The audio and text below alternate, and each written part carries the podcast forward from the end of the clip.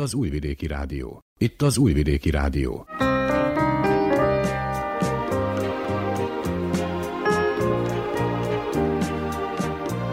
Egészségügyi mozaik.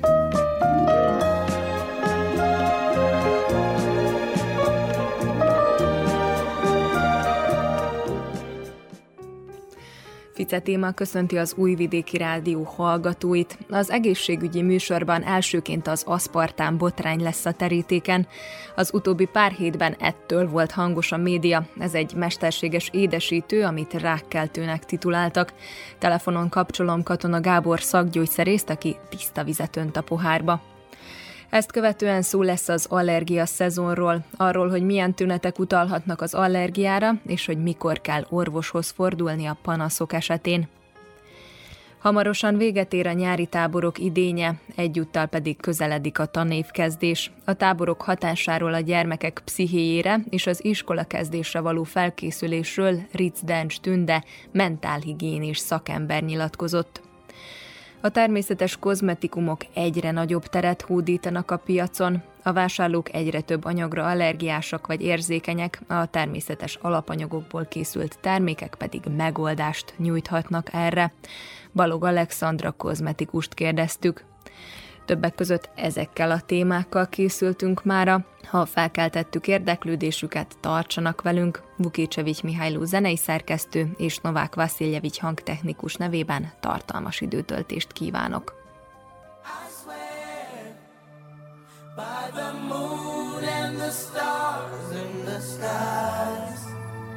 And I swear like the shadow that's by your side.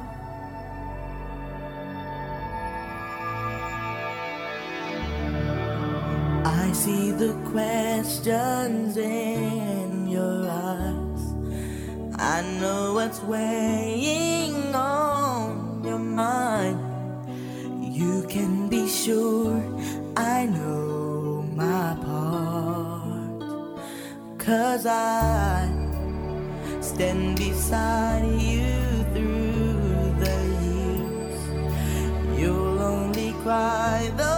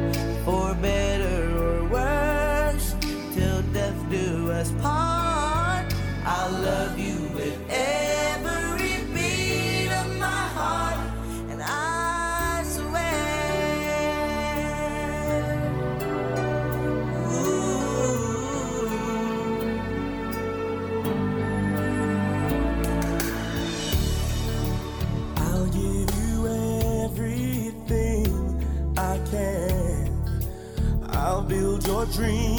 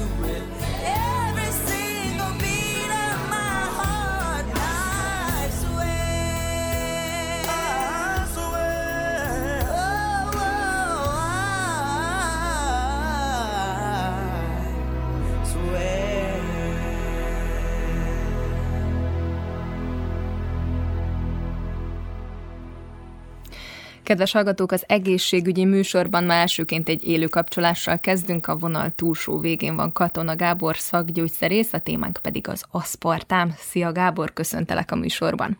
Ja, és köszöntöm a hallgatókat is.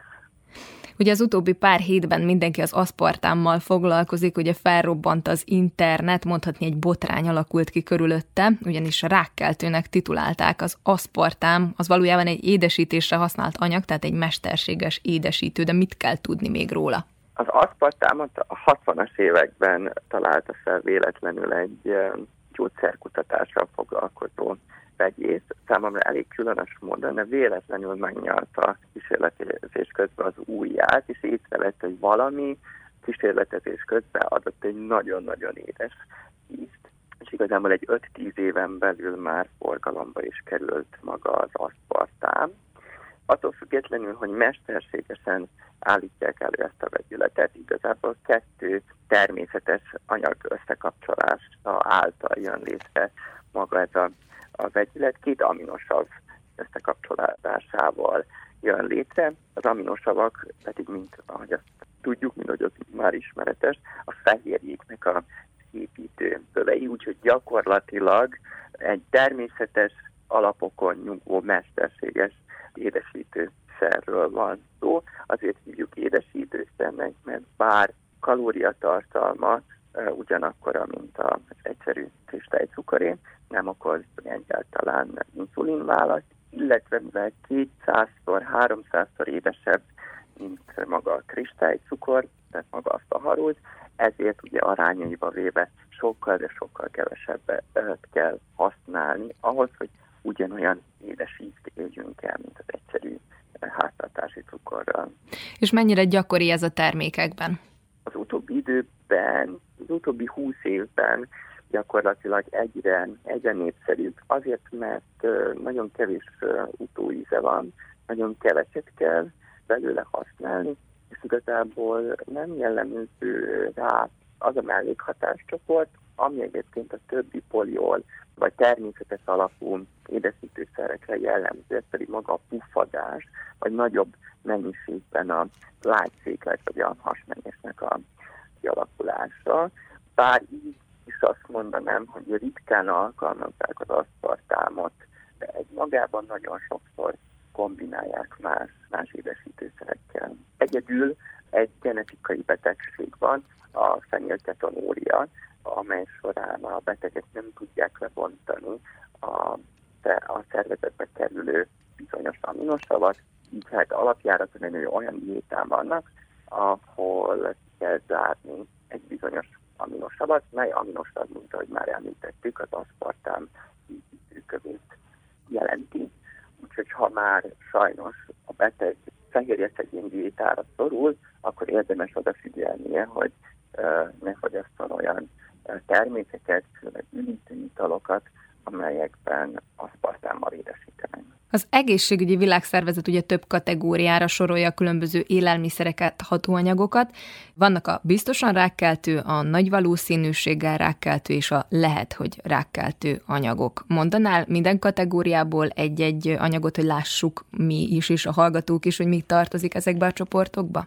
Igen, tehát az első csoport, maga a karcinogének csoportja, itt emberkísérleteken, illetve emberi alanyokon bizonyítottan rákkeltő anyagok vannak, mint például a legismeretesebb ugye a dohányzás, a nagy mennyiségű alkoholnak a fogyasztása, de ide sorolhatok például a napsugárzás. És ezekről az anyagokról, illetve behatásokról tudjuk, hogy mutagén hatásúak, azaz károsítani tudják a sejtjénknek a DNS állományát, így megnövelve annak kockázatát, hogy valamilyen rákos elváltozást kapjunk. Következő kategóriába tartoznak ugyebár a valószínűleg karcinogén anyagok.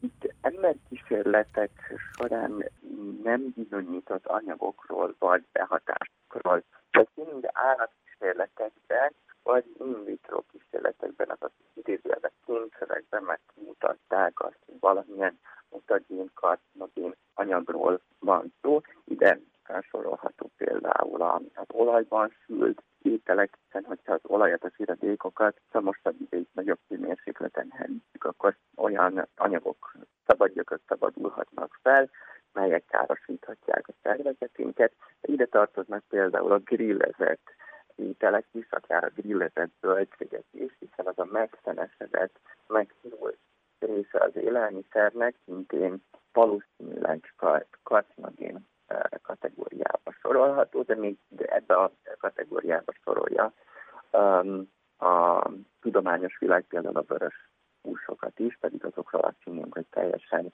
biztonságosak, és hát elérkeztük a harmadik kategóriához, amelyben most a aszpartámot is csoportosították, az úgynevezett pot- potenciálisan karcinogén anyagok, de tartozik például a kávé, melyet minden nap nagyon mennyiségben eh, fogyasztunk, de a különböző eljettett ételek is, például a újaszós vagy az egyszerű savanyú káposzta is.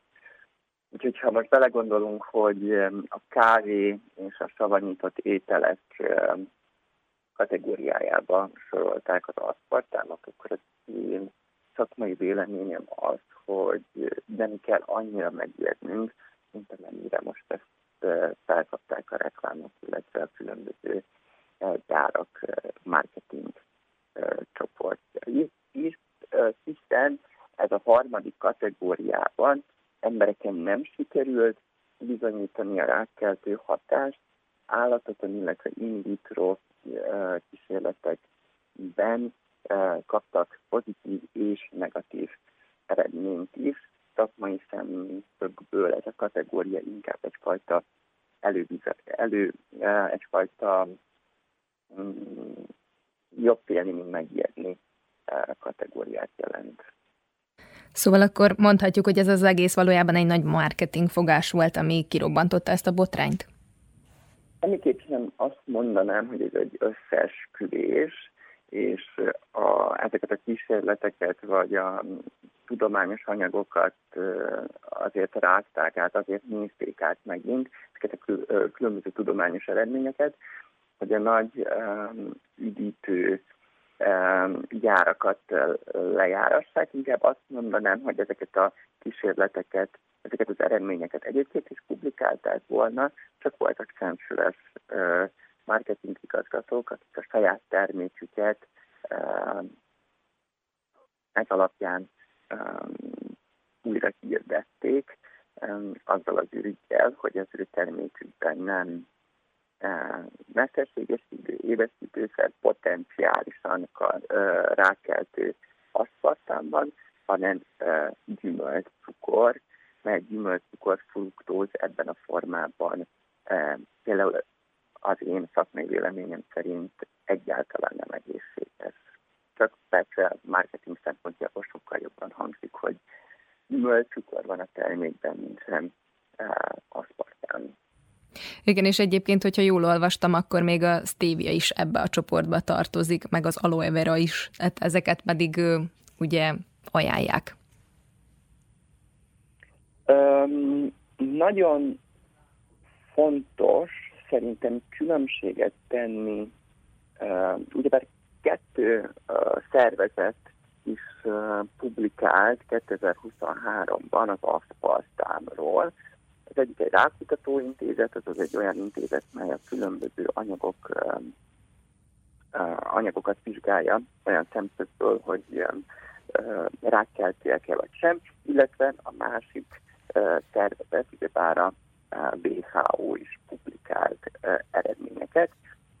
Metodológiai szempontból nagyon különböző a kettő intézetnek a, a metódusa, azaz a, milyen eredményeket kaptak a, a kísérletek során, hiszen a, a, az első intézet esetében azt bizonyították, hogy maga az aszpartán igen különböző kísérleti módszerek alapján lehet, hogy rákeltő, de a WHO azt is kutatta, hogy milyen statisztikai esély van arra, hogy ez a molekula elérve a szervezetünket rákot váltson ki, alakítson ki a szervezetünkbe.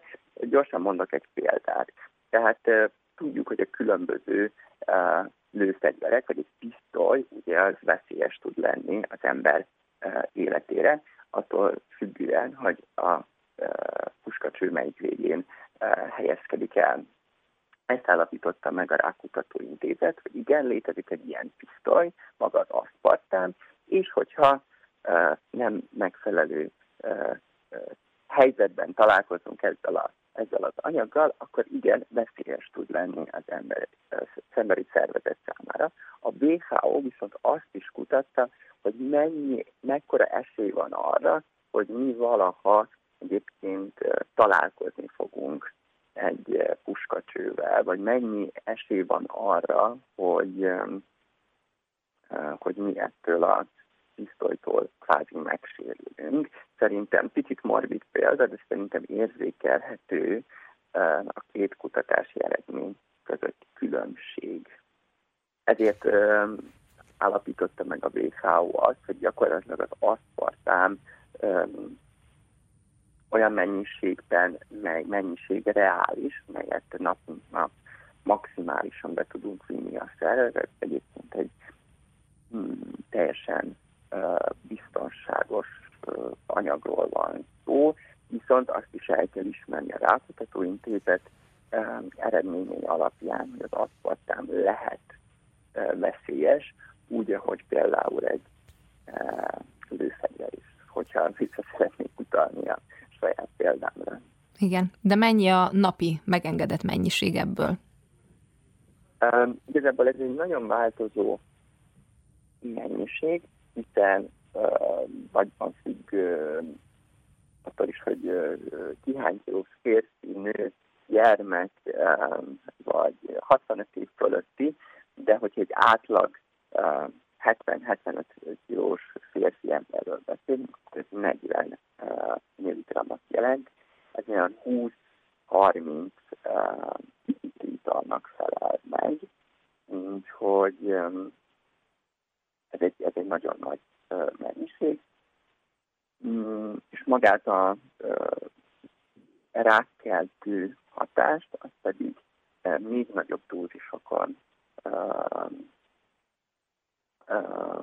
vizsgálták, úgyhogy, úgyhogy ha az alapján megállapították azt, hogy a aszpartám az egy biztonságos anyag, akkor szerintem én egyébként szakmailag azt mondom, hogy a WHO-nak a kijelentésére érdemesebb támaszkodni, bár ők sem tudnak minden faktort beleszámítani, egy ilyen statisztikailag releváns eredmény sorozatba, mégis sokkal közelebb áll a, az élethez, mint az első rákutató intézetnek az eredményei. Tehát akkor mondhatjuk, hogy itt is a mérték az, ami nagyon fontos ennél az aszpartámnál is. Persze, illetve azt nem szabad elfelejteni, hogy maga az obezitás, az az elhízás most a 2000 20-as évek egyik legnagyobb problémája. Még nagyobb probléma lett ugye a karantén időszak beköszöntével, illetve annak utórengéseként is. Nagyon sok az elhízott ember, nagyon függünk magától az édes íztől, és például cukorbetegek vagy obetbetegek, elhízott emberek esetében egyébként az, édes, az édesítőszerek azok fontos szerepet játszanak a terápiában, vagy én mindenkit egyébként arra sarkalnék, hogy próbáljunk magáról az édes ízről leszokni, legyen az édes ízőszer, vagy magas cukor, hiszen ha belegondolunk, akkor 100-150-200 évvel ezelőtt egyáltalán nem voltak olyan termékek, amelyek ilyen magas mennyiségű cukrot tartalmaztak, úgyhogy nem is tudom, hogy 21. század egyik legnagyobb problémája maga az obezitás, az az elhízás. Úgyhogy mindenféleképpen azt mondanám, hogy, hogy használjunk kevesebbet cukorból is, legyen az egyszerű kristálycukor, vagy a már említett gyümölcscukor, cukrot, és próbáljunk leszokni ezzel magáról az édesítről, és ezzel uh, paralel magáról a, az édesítőszerekről is. De milyen fajták állnak még a rendelkezésünkre, gondolok az édesítők terén? Hát ide tartozik a már említett tévia is, a szukralóz, aszpartám, miről ma beszéltük, az aceszulfát, kálium és egyébként egy mesterséges édesítőszer. Ezeket általában kombinációba szokták alkalmazni. A természetes édesítőszereknél az a probléma, hogy még a szervezet nem tudja lebontani őket, vagy nem tudja átalakítani, nem jön létre maga a felszívódás, addig el tudnak jutni ezek a molekulák a, a bérrendszerünk későbbi szakaszába, ahol viszont a belegben élő baktériumok igenis át tudják alakítani, energiát tudnak belőle felvenni, termelni, és hát ennek a mellékhatásaként különböző olyan vegyi anyagok, gázok is keletkezhetnek, amelyek kellemetlen mellékhatással rendelkeznek az emberi szervezet számára, illetve nagyobb mennyiségű vizet tudnak megkötni. Ha valaki vagy a betegsége miatt az cukorbeteg, vagy egyszerűen csak oda szeretne figyelni a testsúlyára, egy természetes édesítőszereket választan, akkor mindenféleképpen javaslom azt, hogy kövesse a termékleírást, és ott szereplő maximális napi dózis, hogy elkerülje ezeket a kellemetlen mellékhatásokat. Mit tapasztalsz, mennyire tudatosak az emberek ilyen szempontból, tehát mondjuk a termékleírást olvassák egyáltalán? Egyre tudatosabbak egyébként az emberek, bár egyre több édesítőszer van, egyre több trend van, azért hívom trendnek, mert, mert sokszor tudományosan nem bizonyítottak ezek a tiltás módszerek vagy életmód váltások. Én mindenféleképpen azt javaslom, hogyha valaki tudatos szeretne lenni, és biztos akar menni, akkor keresem fel egy dietetikust, belgyógyászt, orvost, de akár, hogyha csak információhoz szeretne jutni, akkor mindenféleképpen tudom ajánlani a gyógyszerész kollégákat is, hiszen a különböző étrendkiegészítőkben, gyógyszerekben is megtalálhatók ezek a molekulák, mi is tudunk javaslatot tenni a beteg számára egészségügyi dolgozóként, hogy melyik terméket vagy milyen édesítőszer alapján elkészült terméket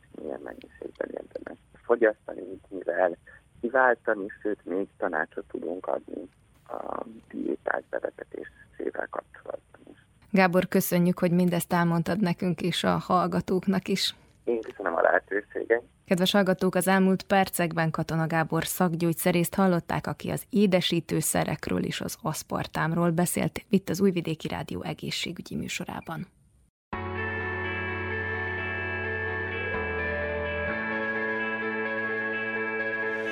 Oda fenn, azt mondják nem rossz az a hely, de az árnyékot nem vitted el, itt a magunkét cipelni kell. Oda fent, a bárány felhők foltosak.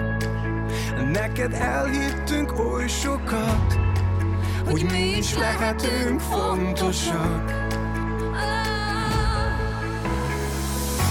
Játsszuk azt, hogy csak így elbújtál, dolgozom csak nekünk nem szóltál, keresed azt, amit az éjszaka elpakol.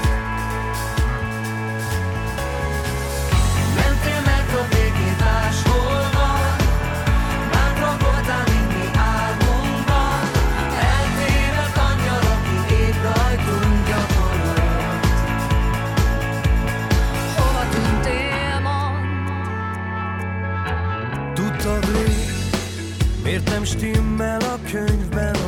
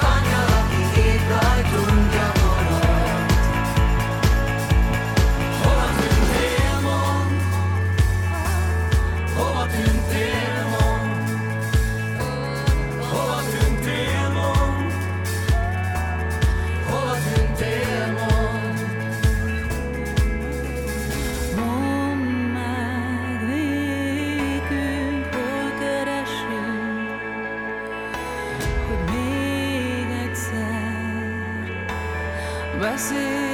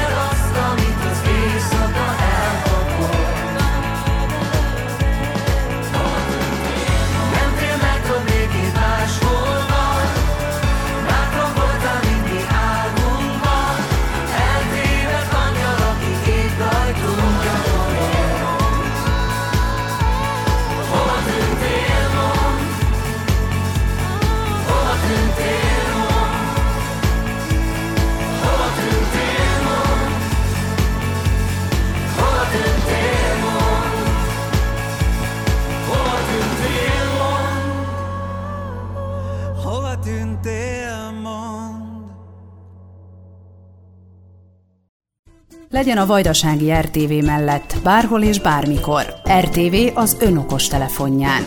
Értesüljön azonnal a legfontosabb hírekről. Nézze és hallgassa műsorainkat, amikor önnek megfelel. Tájékozódjon műsorkínálatunkról. A Vajdasági RTV mindenhol és mindenkor önnel. Az Android alkalmazás az rtv.rs honlapon érhető el.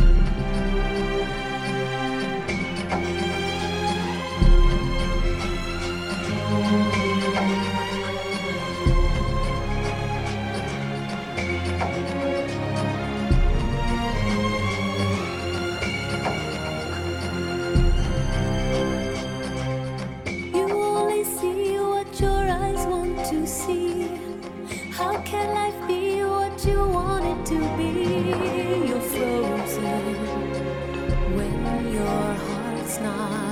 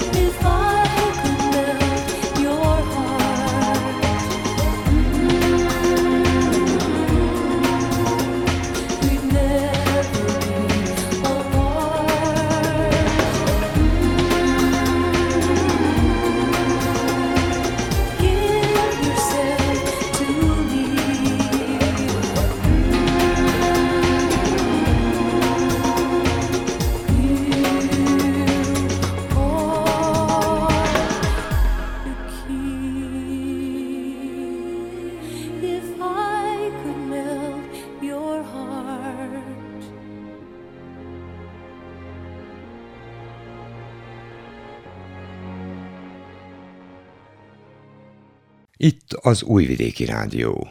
Az allergia szezon újabb hullámának kezdetére való tekintettel felkerestük dr. Bajai Bálint Csilla sürgősségi szakorvost, akinél arról érdeklődtünk, mikor is kezdődik pontosan, mely növények játszanak szerepet, milyen tünetekkel jelentkezhet, és mikor is kellene elkezdeni a kezelést azok számára, akik érintettek a témában.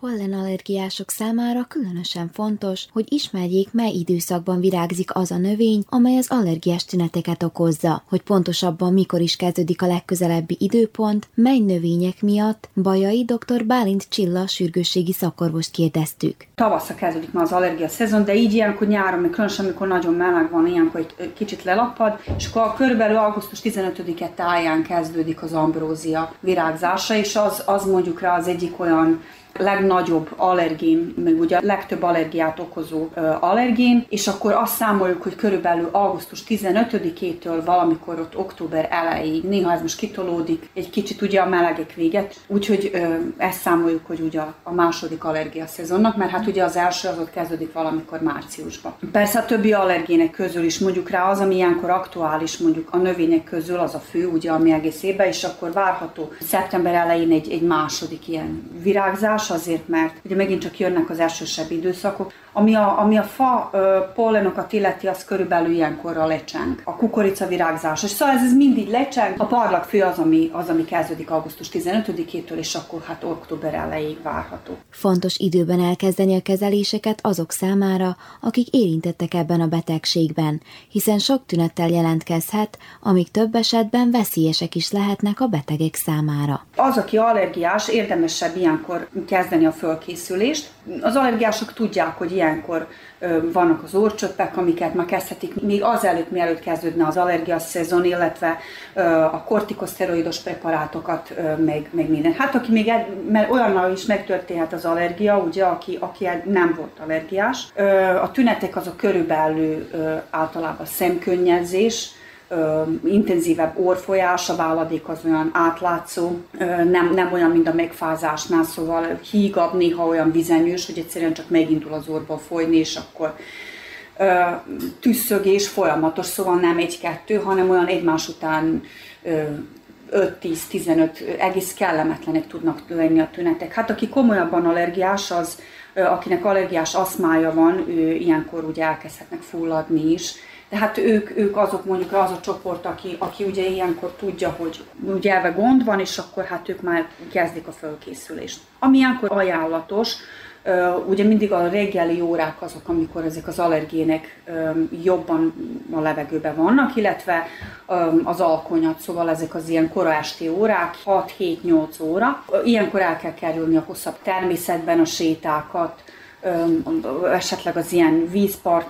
melletti sétákat, ezt mind, mind ajánlatos elkerülni. Ott, ahol jobban, jobban jelen vannak ezek az allergének, nem menjünk ilyen kirándulásokra, nem menjünk mezőre, vagy valami ilyesmi. Hogyha tudjuk, hogy hajlamosabbak vagyunk valami allergiára.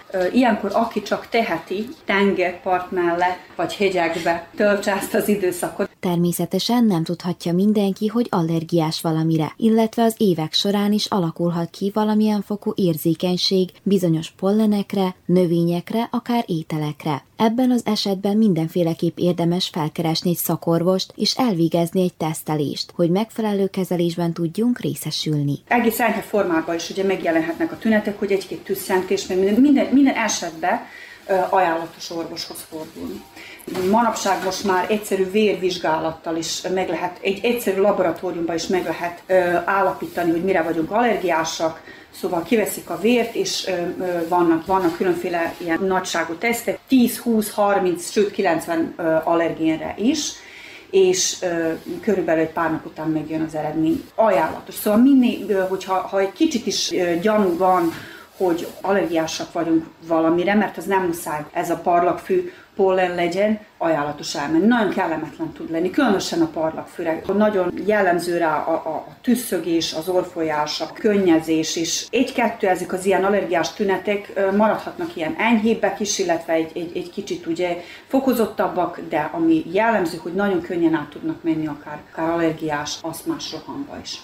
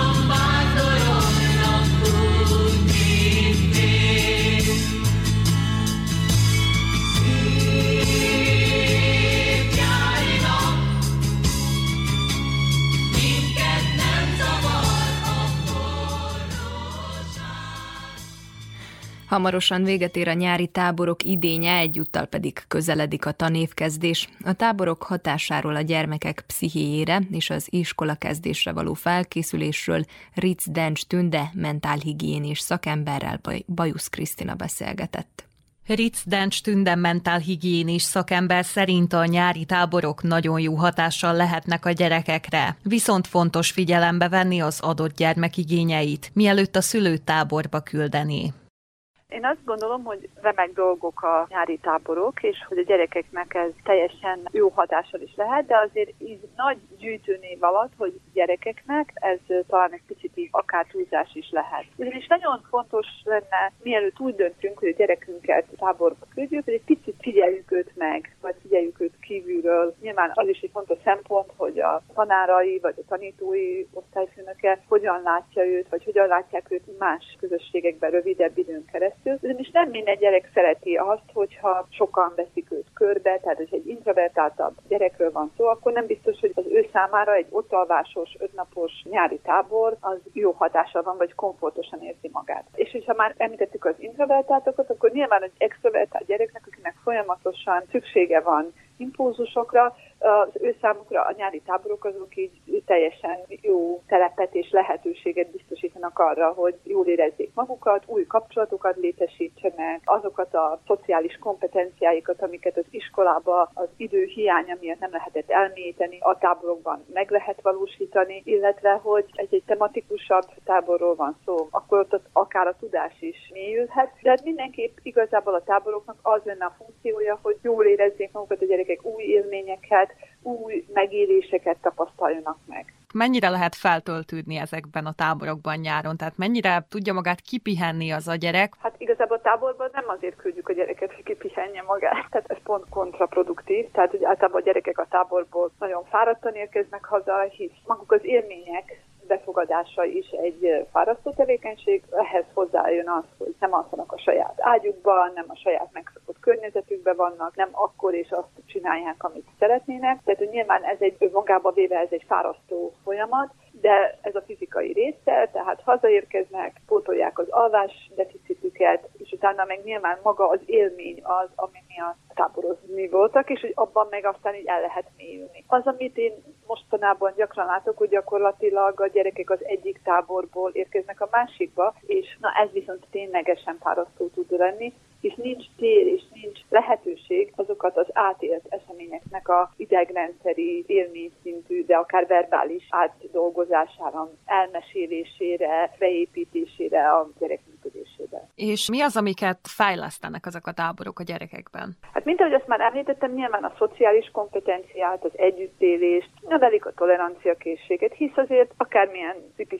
táborba is megy, hát nyilván nem a saját megszokott mikroközegében van, tehát az alkalmazkodó képességét, az, hogy milyen sokféleképpen lehet látni a világot, vagy milyen sokféleképpen lehet működni a világba, a segítő készségét, hisz magam is táborokat szervezek, nagyon szépen kirajzolódik az, hogy a gyerekek egy ponton elkezdik egymást segíteni, átsegíteni a nehezebb honvágyakkal teli pillanatokon, vagy hogy egyáltalán a tevékenységek megvalósításában fejleszthetik nyilván, és ez megint akkor a tábortól függően, de a különböző olyan képességeket, amikre akár az iskolában is lehet, tehát hogyha mondjuk egy nyelvművelő táborba megy, akkor nyilván a beszédkészségét, nyelvérzékét fejleszti, ha egy mozgásosabb táborba, akkor azt a területet. De itt megint szeretném hangsúlyozni, hogy ha a néptánctáborból megy a nyelvművelő táborba, a nyelvművelő táborból a nem tudom milyen táborba, akkor ezeknek a dolgoknak, amiket ott négy-öt nap alatt elsajátított,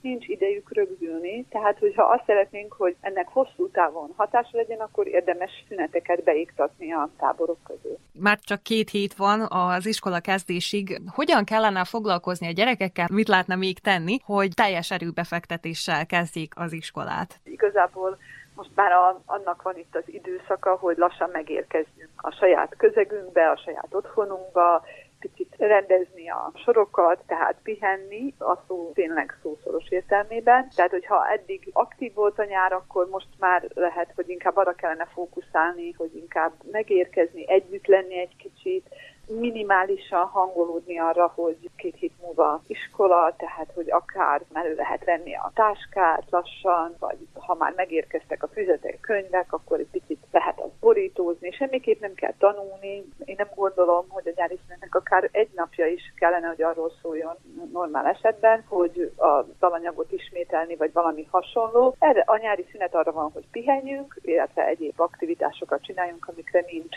lehetőség évközben. Úgyhogy hát ilyenkor egy kicsit a megérkezés kezdésbe való. Azoknak a gyerekeknek, akiknek például az alvásciklusa megváltozott a nyári szünetben, tehát úgy délelőtt hosszabban aludtak, és későig voltak fönt este, azoknak ebben a két hétben például kiváló időszak arra, hogy ezt az alvásciklust elkezdjék majd az iskolához igazítani, illetve az iskolában megjelenő feladatokhoz igazítani. Szóval, hogy igazából, hogyha eddig nem történtek nagy dolgok, akkor most már ne fogjunk bele, illetve hogyha eddig aktív volt a nyár, akkor most már lassan lehet visszaérkezni a, abba a közegbe, abba a ritmusba, ami majd szeptembertől aktuálisá válik. Én nem gondolom, hogy bármit is ilyenkor ki kell a gyerektől. Tehát az a gyerek, aki egyébként olvas a nyári szünetbe, azt nyilván hagyjuk olvasni, de akinek valamiért ez nehézség, vagy nem szeretne ezzel foglalkozni, nem feltétlenül gondolom, hogy ennek most van itt az ideje. De semmiképp sem gondolom, hogy a nyári szünet az, ahol most hirtelen be kéne pótolnunk azt, ami még így hiányzott az elmúlt iskolaétből, vagy felkészülni valamire, ami vár ránk. Tehát azt gondolom, hogy nem feltétlenül kell se előgyakorolni, se hasonlók, inkább fizikailag készülni arra, hogy majd jön szeptember, és akkor ott azért sok minden kell, hogy majd történjen.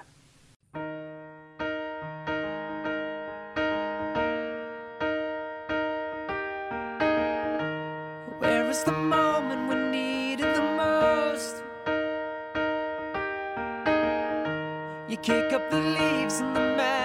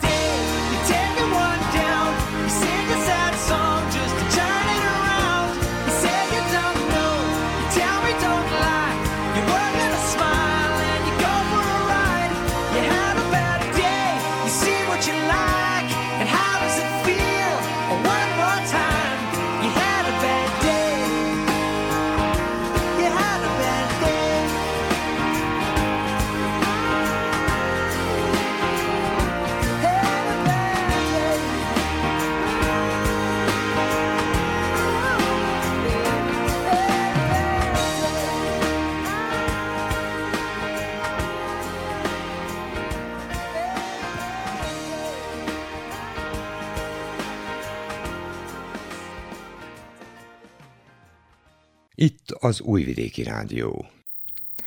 Az idei Kishegyesi Szabad Egyetemen több egészségügyi téma is terítéken volt. Farkas Zita Gréta, szociálpedagógus és mentálhigiénés szakember műhely munkája arról szólt, hogy hogyan kerülhetünk ki a mindennapok örvényéből. Vörös Gábor beszélgetett vele. A workshopom a mentálhigiénés workshopoknak a része, és az a témám, hogy hogyan kerül ki az örvényből, és ezt is dolgozzuk fel mindenféle módszertanokkal, játékokkal, hogy hogyan lehet minél hatékonyabban, és akár gyorsabban kikerülni ebből az örvénybe, amiben belesodródtunk. Ezt az örvényt értsük egy mentális mélypontnak egyébként elsősorban gondolom erre gondoltál, vagy valami olyan nehéz életszituációnak, ami úgymond nehezen feloldható. Szerintem a kettő az össze, összekapcsolódik, tehát egy nehéz élethelyzet okozhat egy nagyon mély pontot, ahonnan azt látjuk, hogy nem lehet kiúszni, és, és nincsen kiút belőle, úgyhogy alapvetőleg mind a kettőre gondolunk itt. Feltételezem alapvetően ez egy ilyen szorongásos, depressziós helyzet. Depresszióról itt azért még nincsen szó, valóban szorongás, nehezen találja a kiútat, nincsenek megfelelő módszerei ahhoz, hogy újra abban az állapotba kerüljön, ami így a, a hétköznapjait teszi. Depresszióról még nem beszélünk, mert ugye az, az már klinikum, tehát hogy ott azt már másfajta szakembereknek kell kezelni. Milyen gyakorlatokat, milyen munkafolyamatokat végeztek a workshop folyamán? Le tudnád írni így fázisaiban, hogy hogy néz ez ki? Alapvetőleg én szeretek igazodni a résztvevőknek az igényeihez, nyilvánvalóan én is terveztem valamit. A központi elem három témára osztottam fel, az önismeret, a stresszkezelés és a konfliktuskezelés. Azt gondolom, hogyha ez a hármat jól tudják, hatékonyan tudják működtetni a fiatalok, és ismerik saját magukat, akkor nagyon sok olyan helyzetet sokkal könnyebben élnek meg, mint más fiatalok, akik esetleg ezeknek a tudásoknak nincsenek a birtokában. Alapvetően alapvetően a tréningjátékokat, tesztek kitöltése, történetek, beszélgetések, páros beszélgetések, csoportos beszélgetések, akár egy rövid előadás, tehát hogy mindenfajta módszertamból szeretek egy kicsit csipkedni, és ami még, még amit én szeretek behozni, az a mese. Minden workshop végén fogok egy, egy mesét mondani, ami az aktuális témához kapcsolódik, mert azt gondolom, hogy minden embernek, minden korosztályban, minden pillanatban fontos fontos, hogy olvasson mesét, mert azok nagyon sokat segítenek. Teszem azt, hogy megoldásokkal is kecsegtethetnek az egyén számára ezek a mesék? Igen, igen, az egy nagyon különleges dolog a népmesében, hogy úgy lehet olvasni egy mesét, vagy úgy érdemes olvasni egy mesét, hogy a mesének minden szereplője te vagy. És ugye a mesék különböző fajta, ahogy te mondtad, megoldási módokat kínálnak fel, és át lehet itt dolgozni magunkon a mesén, hogy hogy oldotta meg, az benne mit szólított meg, tetszik egyáltalán a hősnek a megoldása, melyik szereplő vagyok esetleg én. Van-e valami közös vonás ezekbe az örvényekbe? Gondolok itt arra ugye, hogy most ugye háborús helyzet van, infláció is van, mindenkit ugye a bizonytalan jövő kérdése aggaszt. Abszolút, de jól látod, nyilván én azt látom, hogy a közös pont az talán az, hogy sokan nem veszik észre, hogy, hogy abból az örvényből ki lehet jutni. Tehát, hogy van, legtöbb örvényből van kiút, és hogy igazából az a legfontosabb felismerni, hogy, hogy én egy örvényben vagyok, milyen örvényben vagyok, és hogy azokat a tudásokat így magunkra szedni közben, amivel ki tudunk úszni. Vagy alatta, vagy fölötte, vagy esetleg, hogyha nagyon ügyesek vagyunk, az örvényt is meg tudjuk szüntetni. Egyébként az előbb említett dolgok azokat gondolom mostanában a praxisodban is igen sűrűn alatt, tehát az ilyen foglalkozásokon, workshopon gondolom nagyon sokan jönnek ezzel a bizonytalan jövő kérdésével. Egyáltalán ezt ezekkel a módszerekkel, amiket itt említettél, fel lehet oldani? Hát én nagyon közhelyes legyek, az élet az egyik körvényből való másikba való ö, helyezésről szól, tehát hogy a nehéz élethelyzetek azok mindig lesznek. Az a fontos, hogy, hogy milyen gyorsan és milyen módon tudunk kikerülni belőle, ezt egyébként rezilienciának hívják, tehát ugye milyen gyorsan tud talpra állni az ember. Ez egy természetes folyamat, hogy az embert a, a világban való helyzetek azok megviselik. Elég szomorú lenne, hogyha ez nem érintene meg minket a, a körülöttünk révő dolog. Ez azt jelenti, hogy, hogy érzékenyek vagyunk a társainkra és a környezetünkre, ezért ez inkább egy, egy pozitív dolog. A, a legfontosabb talán, hogy, hogy ne ragadjunk bele, vagy hogyha észrevettük, hogy beleragadtunk, és úgy újra és újra és újra az örvény egy mókuskerékkel szélmalommá vált, akkor, akkor tegyünk valamit, akár egy picike apró lépést is magunkért, és akkor úgy már sokkal könnyebb viselni ezeket. Nem okoz egy idő után ezekről az örvényekről örvényekbe való átesés vagy átmászás fásultságot? Persze, persze, tehát hogyha, hogyha túl nagy a, az érzelmi teher, tehát nem tudunk vele megküzdeni, és ez húzamosabban van, és nem tudunk belőle kilépni, ugye, akkor fellép a kiégés. De a kiégésnek is megvannak a megfelelő szintjei, hogyha nagyon komoly a helyzet, és nagyon kilátástalannak ö, látja valaki a saját életét, akkor mindenképpen fontos, hogy szakemberhez forduljon. Ez, azt gondolom, hogy ez elengedhetetlen. Te hozzád elsősorban már terápiás célzattal vagy preventív célzattal fordulhatnak azok, akik a szaktanácsodat kérnék? Én ugye klinikumban nem dolgozhatom, tehát nem is dolgozom, mert mentálhigiénész szakember vagyok. Általában hozzám olyan emberek, főképpen fiatalok fordulnak, akiknek van az életükben valamilyen elakadás, hogy ez komolyabb problémát feltételez, akkor pedig átirányítom egy megfelelő szakemberhez úgy érzem, hogy szoktak megoldások születni a problémákra általad. Én azt gondolom, hogy inkább a kliens és az ügyfél küzdi meg a, a maga élethelyzetét, én kísérem ebben a folyamatot. Én jobban szeretem ezt, a, együtt megyünk is, hogyha kicsit elfárad, akkor rám teheti, vagy kicsit rám támaszkodhat, és hogyha már tud újra két lábon járni, akkor pedig elengedjük egymás kezét. Számodra ebben a munkában mi az, amit legszebbnek tartasz? Hát lehet, hogy egy kicsit ambivalens, de az, amikor elengedhet, amikor már nincs rám szükség. Az egy nagyon boldog pillanat, hogy, hogy már önállóan tud működni, akár egy csoport, akár egy közösség, akár egy egyén, hogy én megtettem a magam feladatát, és akkor ő most már, már rám nincsen szükség, ez, egy, ez mindig egy jó dolog. Sokat beszéltünk az örvényekről, esetleg van-e más szakterületed is, amit itt most felhoznál, és úgymond felkínálál a kedves hallgatóinknak, hogy segítséget, vagy legalábbis egy jó mankót tudsz nyújtani nekik? Alapvetően a másik terület, amivel szoktam foglalkozni, ez a pályorientáció, így a szakmai hivatásnak a megtalálása. Ezek azok, amik, amik így főként azt gondolom, hogy nekem így kézre esnek, úgymond komfortosabbak. Azt gondolom, hogy jó, hogyha egy szakember egy-két, max. három dologra specializálódik, mert nem vagyunk neugranorban, tehát nem vagyunk mindenre jók.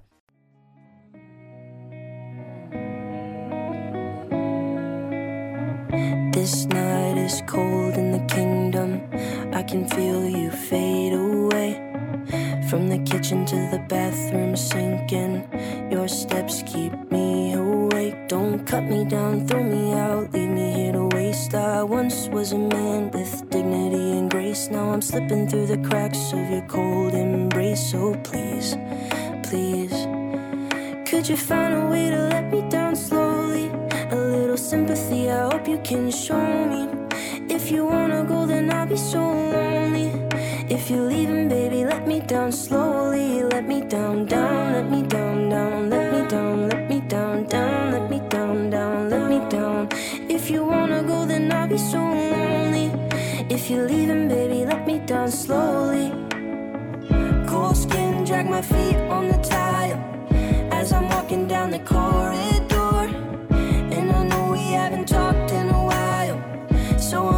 For an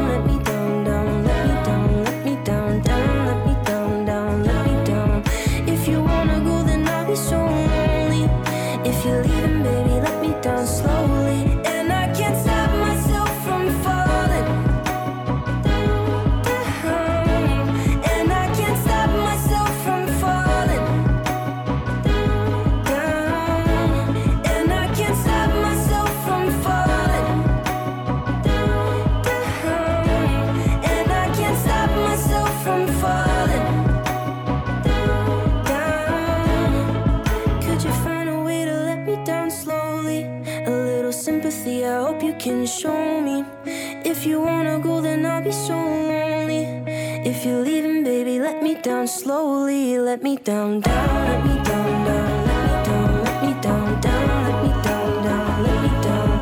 If you wanna go, then I'll be so lonely. If you're leaving, baby, let me down slowly. If you wanna go, then I'll be so lonely. If you're leaving, baby, let me down slowly.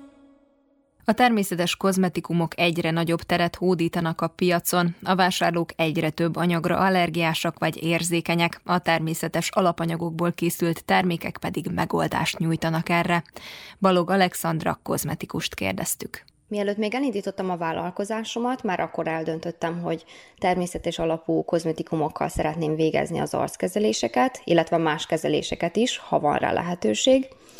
Azért tartom ezt fontosnak, mert tisztában vagyok vele, hogy egyes kozmetikumok mennyi káros anyagot tartalmazhatnak, amely nem tesz jót a bőrnek, amellett, hogy tartalmaznak nyilván olyan hatóanyagokat, amivel előrébb tudjuk vinni a bőr állapotát, vagy a bőr állapotának a javítását, de viszont mellette azok az anyagok, amelyek egyes folyamatokat gátolnak, illetve hosszú távon a használata nagy károkat tud okozni a bőrben. Így rátaláltam a Balzsam Labor nevű cégre, akik természetes alapú kozmetikumokat gyártanak, és ezekkel a termékekkel kezdtem el kezdetben végezni az arckezeléseket. Majd az ő cégjüknél jártam különböző továbbképzésekre, és volt egy ilyen kreatív kozmetikus nevezetű képzés, ahol tanították a különböző készítményeknek a, a keverését. Na most ezt úgy kell elképzelni, hogy ezek félkész termékek, tehát mi hatóanyagokat nem vonunk ki gyógynövényekből, hanem már ki vannak vonva a hatóanyagok, illetve hatóanyag kombinációk, és különböző alapkrémekkel, alapgélekkel, bázisvajakkal keverjük ezeket a termékeket. Miután befejeztem a kreatív kozmetikusi képzéseket, tisztában voltam vele, hogy csak is ilyen módon szeretnék arckezeléseket is végezni az én szalonomban, úgyhogy utána kezdtem el valójában a krémeket kevergetni, illetve személyre szabott arckezeléseket csinálni. Ez azt jelenti, hogy amikor eljön valaki hozzám egy arckezelésre, a kezelés ideje alatt nyilván megvizsgálom el, először is a bőrt, hogy milyen állapotban van, elbeszélgetünk a vendéggel, hogy mi a célja, stb., milyen problémái vannak, és ahhoz mérten teljesen személyre szabva verem ki a készítményeket, melyel dolgozok így sokkal hatékonyabb lehet a kezelés, mint a standard kozmetikumoknál. És ugye innen jött az, hogy otthonra is készítek akkor termékeket, mert hogyha a kezelés megfelelő, mellette nem elég az, hogy valaki bármilyen krémet használ otthon, ahhoz, hogy a végeredmény tényleg az legyen, amit az ember elvár, ahhoz az otthoni ápolásnak is megfelelőnek kell lennie. És ettől kezdve kezdtem el otthoni készítményeket is gyártani. És van kereslet ezekre a természetes alapanyagokból készült termékekre, mit tapasztalsz? Én úgy veszem észre, hogy az emberek egyre tudatosabbak, és egyre több figyelmet fordítanak erre, hogy akár a kozmetikumok, vagy az élelmiszer, vagy bármi más, amit napi szinten használunk, milyen összetevőket tartalmaznak. Nyilván, amikor még elindítottam a vállalkozásomat, nem azt mondom, hogy az emberek nem voltak tisztában vele, hogy ez mennyire fontos, hogy természetes kozmetikumokkal végezzük a kezeléseket, vagy hogy ők otthon természetes kozmetikumokat használjanak, de viszont voltak emberek, akiket fel kellett világosítani, hogy miért is jobb ez a módszer, vagy miért jobb ilyen termékeket használni, és ma már akik hozzám járnak, azok tisztában vannak vele, hogy ez számomra mennyire fontos a saját egészségem miatt is, a vendégek egészsége miatt is, illetve bőrüknek az egészsége miatt, és azt veszem észre, hogy igen, egyre tudatosabbak az emberek, fontos számukra az, hogy természetes kozmetikumokat használjanak, káros anyagoktól mentes kozmetikumokat, és ez megmutatkozik abba is, hogy az arcápolást is az én termékeimmel végzik, illetve a más kiegészítő termékeket is nálam vásárolnak. És az alapanyagokat honnan szerzed be? Az alapanyagokat egyrészt Magyarországról, illetve Szerbiából is vásárolok. Magyarországról szerzem be a termékeket, melyel készítem az arckezeléshez a, a dolgokat, illetve termékeket.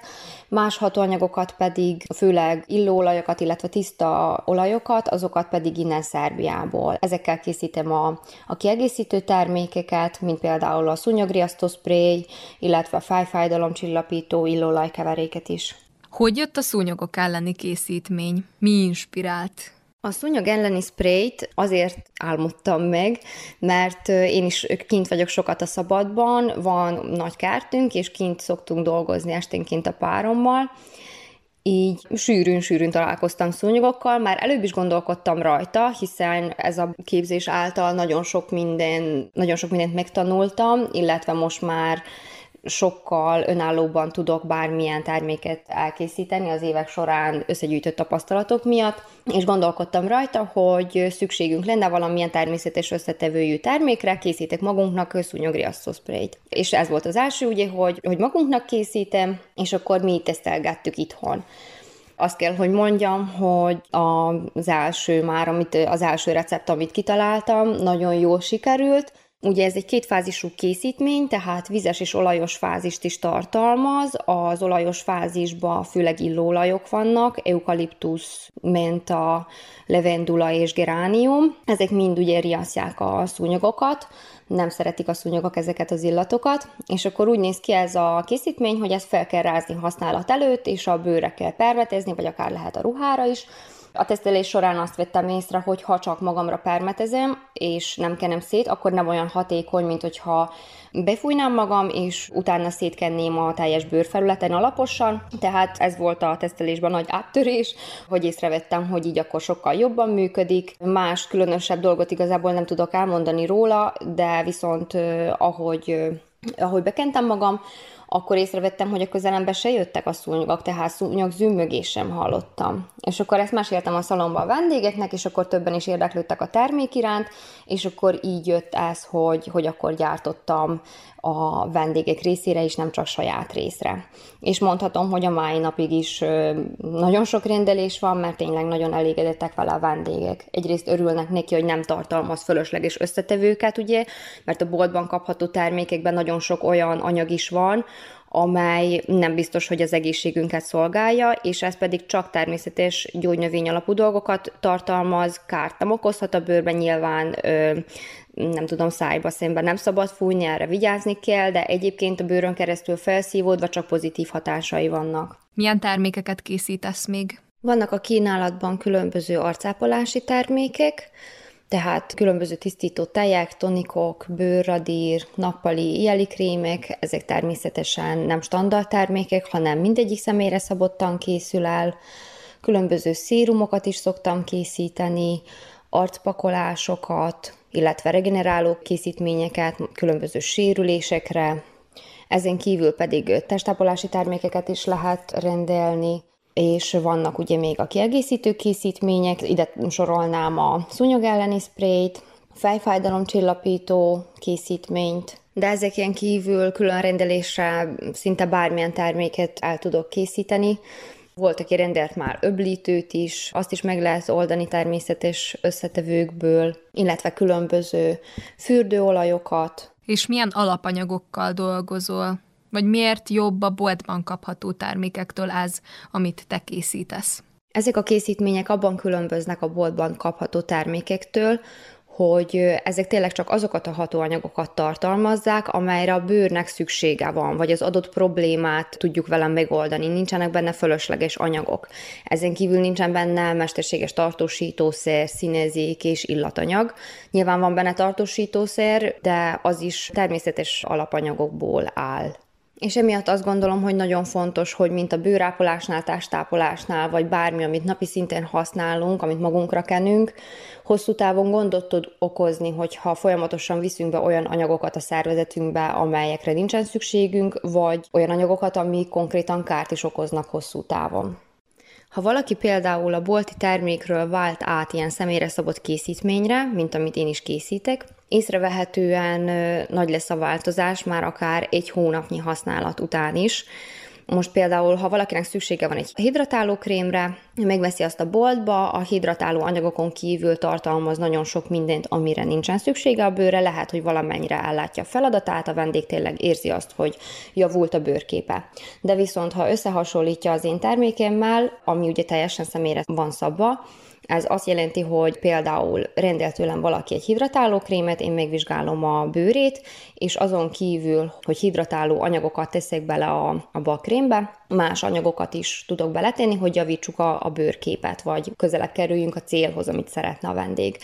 Például, ha, ha azt látom, hogy jelenleg fokozott a fagyútermelődés, akkor tudok bele fagyútermelődés szabályozó anyagokat is tenni, vagy hogyha kipattogzott kapillárisokat látok a bőrén, akkor érvédő szérumot, Ez azt jelenti, hogy összességében sokkal több mindent orvosolunk, és sokkal jobb lesz a bőrképe ugyanannyi idő alatt, mint hogyha egy másmilyen terméket használt volna, ami nincsen így személyre szabva. És most már sokan ezért is jönnek hozzám arckezelésre, mert mondjuk a környékén nem nagyon van olyan kozmetikus, aki ilyen természetes alapanyagú termékekkel dolgozik, vagy ilyen személyre szabott kezelést, illetve terméket készít.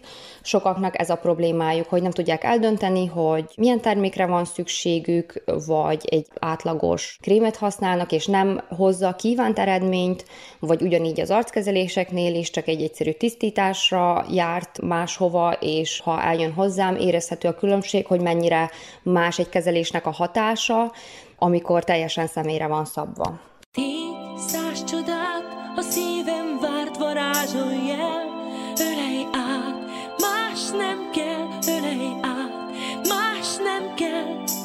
Lángol a testem, csak erre vártam rég, varázsolj, szerelmem, legyen az éjjel álom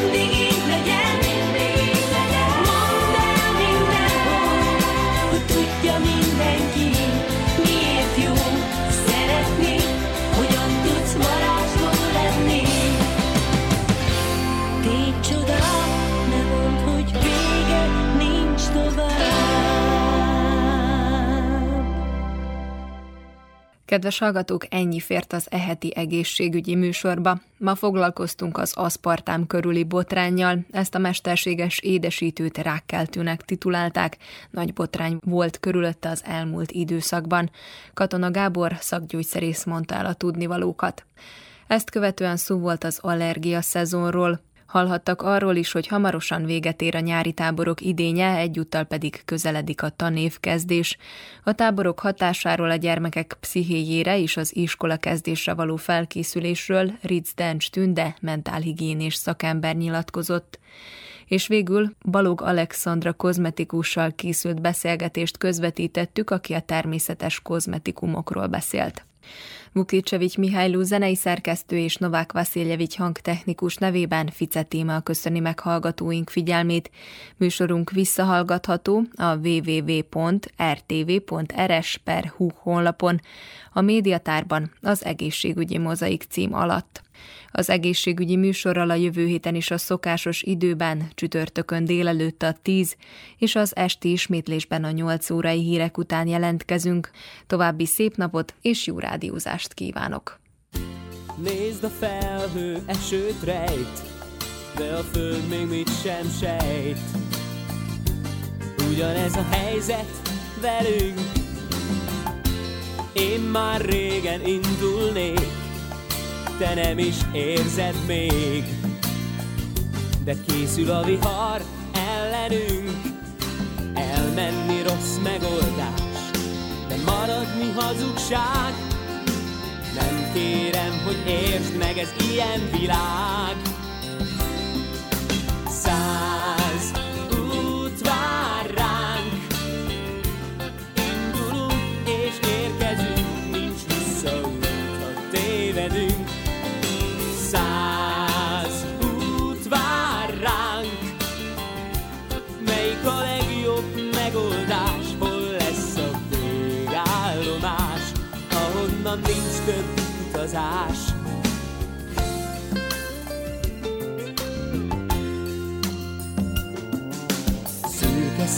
Az égen, újra támad a szél.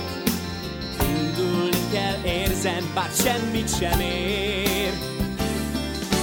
Száz út vár ránk, indulunk és érkezünk, nincs visszaút,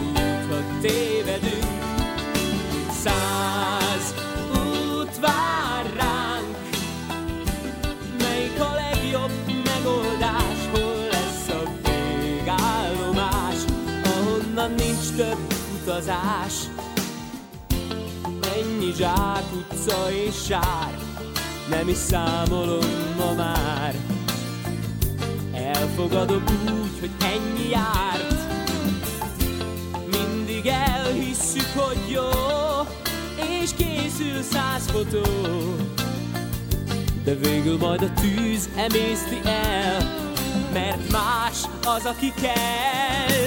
Száz vár ránk, indulunk és érkezünk, nincs visszaút, ha tévedünk. Száz út vár a legjobb megoldás, hol lesz a végállomás, ahonnan nincs több utazás.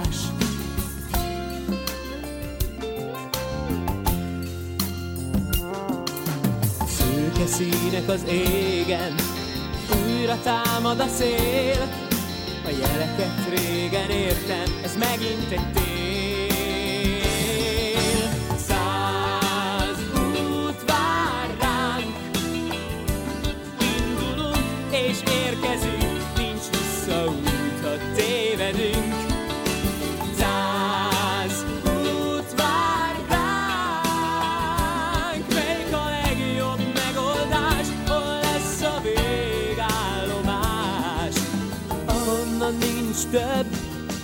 Utazás. Summertime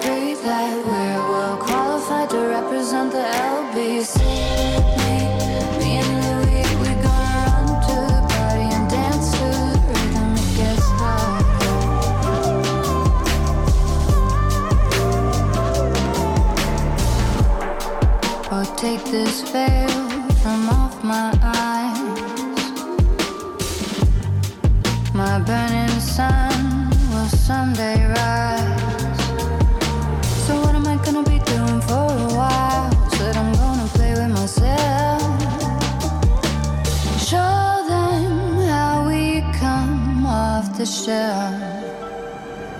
Summertime.